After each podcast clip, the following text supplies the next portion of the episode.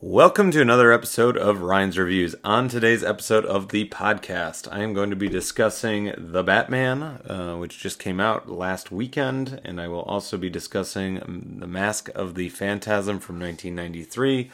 I'm just going to start today's podcast by, yeah, I think I'll just briefly talk about Mask of the Phantasm. It, it is an animated Batman movie from the early 90s. It has the same uh, voice cast as the Batman, uh, the animated series.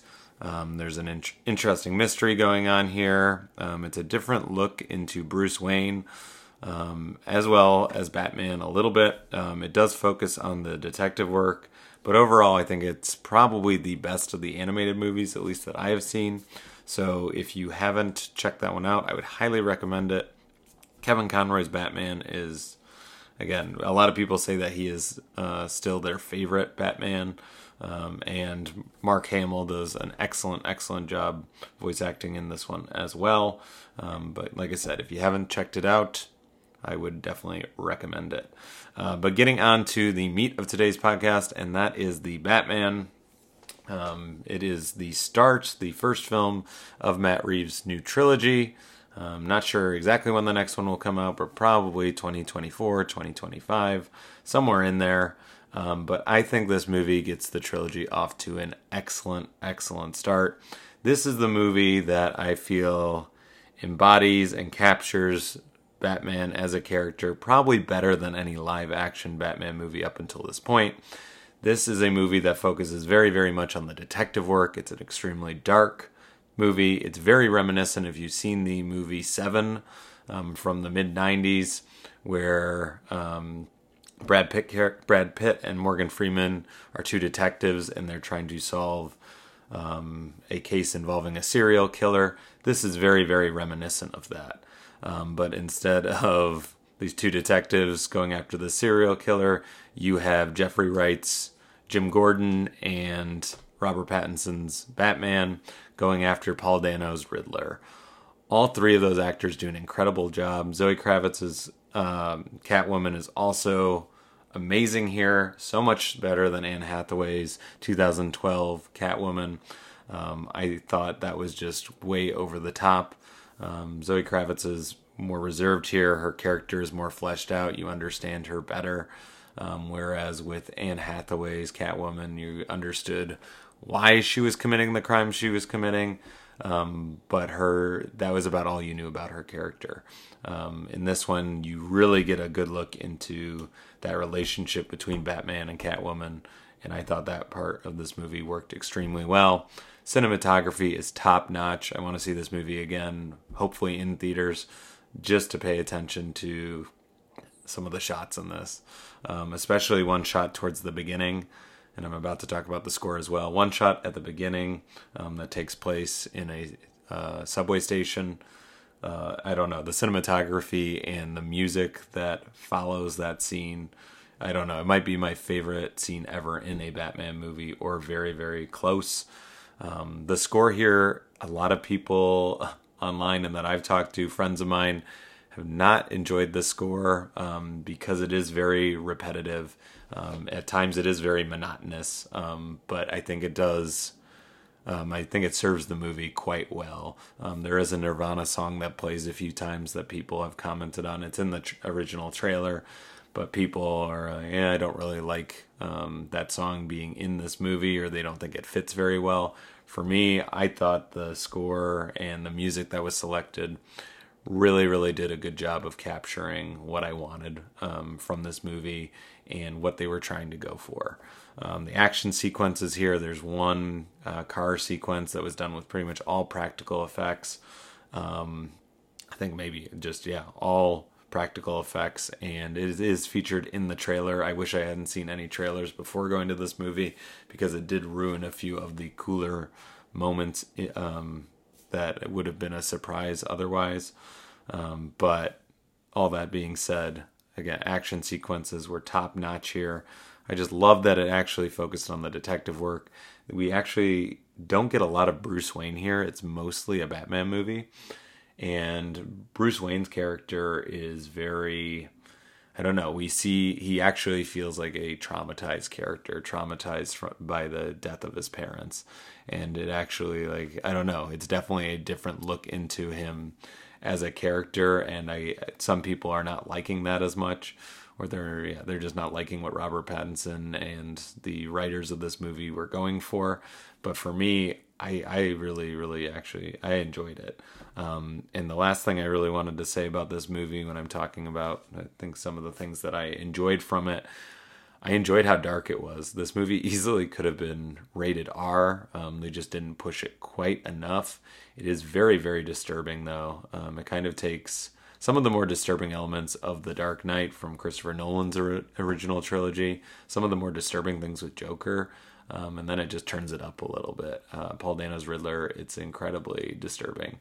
Um, and yeah, I do not think that anyone, I think that PG 13, I don't think anyone who is in fifth, sixth grade or younger should be seeing this movie. Um, it's, yeah, it's, it's dark. Um, that is for sure. And I actually, I appreciated that. No humor was really present in this movie, and that's how I wanted it. Um, so I'm pretty happy with it. The only things that I would say could have been changed and it would have been pretty much a perfect movie for me.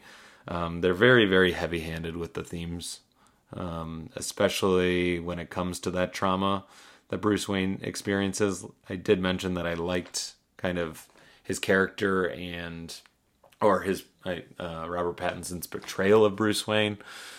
But when it comes to like I don't know. There's this one part where there's this other boy um, in the movie who's lost a parent, and we continually see him on the screen again and again. And Robert Pattinson sees him over and over again. Um, and I thought they could have cut a lot of that out. I thought they could have just had, maybe had that happen once and it would have been more powerful. But this boy comes back again and again, and going back to that theme of trauma and how people deal with it. I just thought it was unnecessary. Um, it just it didn't really help the movie um, move forward at all. Again, it would have been I thought more powerful if it had just been once. And then the biggest con that this movie has for me um, is just the editing, and particularly the editing when it comes to the last third of this movie. This movie does suffer from what The Dark Knight Rises suffered from in the fact that it tries to do too much. And I'm kind of giving a spoiler free podcast review. I guess I could have just said that I would have some spoilers ahead of time. I'm not going to say anything here, but there's definitely um, something very exciting that happens towards the end of the movie. And then everything after that doesn't seem quite as exciting, or you're not quite as invested in it as a viewer. And it just kind of, you're like, okay, that's a, that's a fine ending to this movie. Um, but yeah, they really could have cut back on how many things they were going for.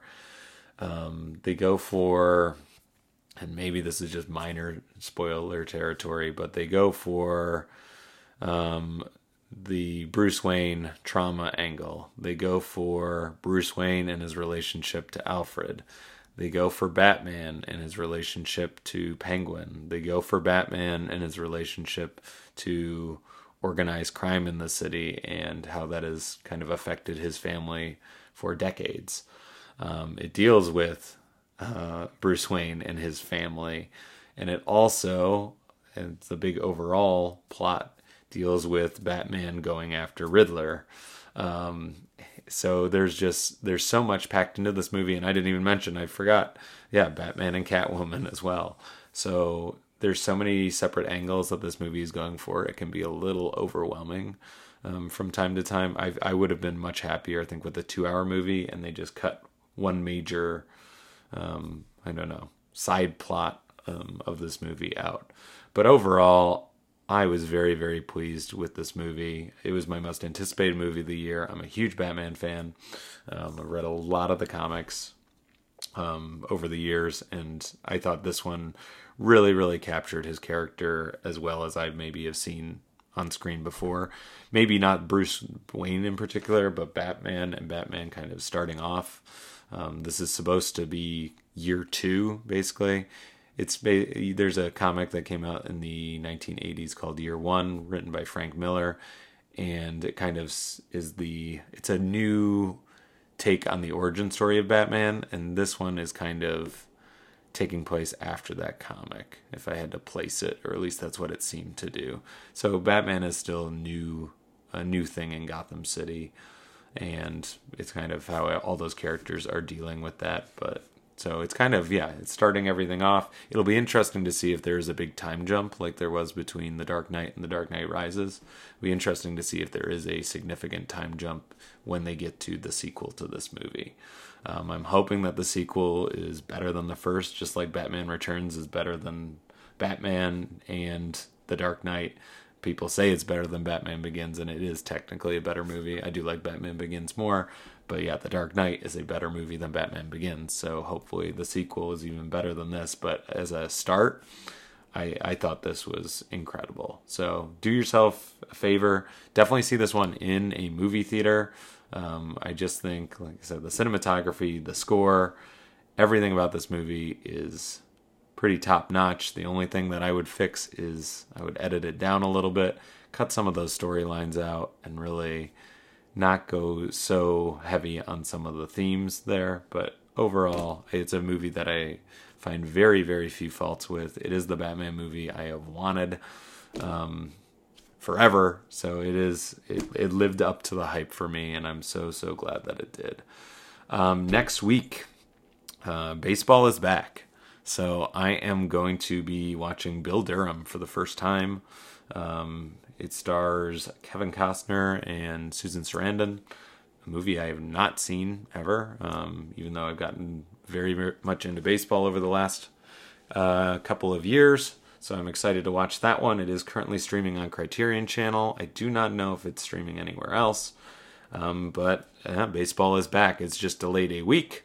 So I will be starting uh, both my new video game podcast, First Playthrough, um, which is actually going to be covering Horizon Forbidden West this month.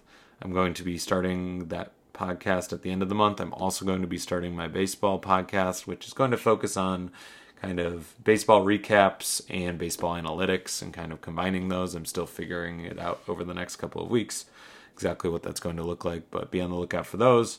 Trying to create a podcast network of sorts. So there's going to be Ryan's reviews, there's going to be first playthrough, um, and then there's also going to be the baseball podcast. I haven't come up with a name yet, so I'm trying to, yeah add a little bit of content here. Again, the baseball podcast will be weekly. Ryan's Reviews is going to stay a weekly podcast. Um, first playthrough is just going to be a monthly podcast, almost like a book club of sorts, but a, a gaming book club or a gaming club. So it's going to be a once a month game. I may or may not finish that game, but at least I'll have enough to say to talk a little bit about it and whether or not you should pick it up. So that will do it for another episode of episode of Ryan's Reviews. Thank you for tuning in this week. I will be back next week reviewing Bull Durham.